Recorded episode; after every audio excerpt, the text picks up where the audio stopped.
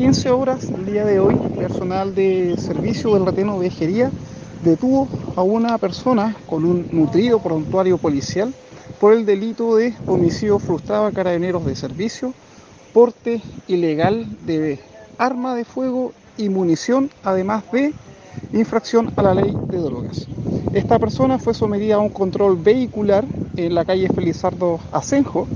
y al momento de ser notificado de una infracción al tránsito, puesto que la motocicleta no contaba con ningún tipo de, de antecedente de documentación, se da a la fuga. Al momento de huir del lugar, apunta con un arma de fuego a uno de los carabineros que se encontraba adoptando el procedimiento amenazándolo de muerte.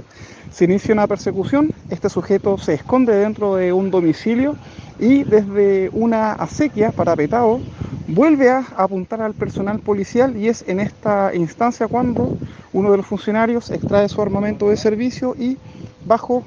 las normas de utilización del arma de fuego reacciona propinando dos disparos, uno de los cuales impactó en la pantorrilla derecha del detenido, donde se procedió a su detención.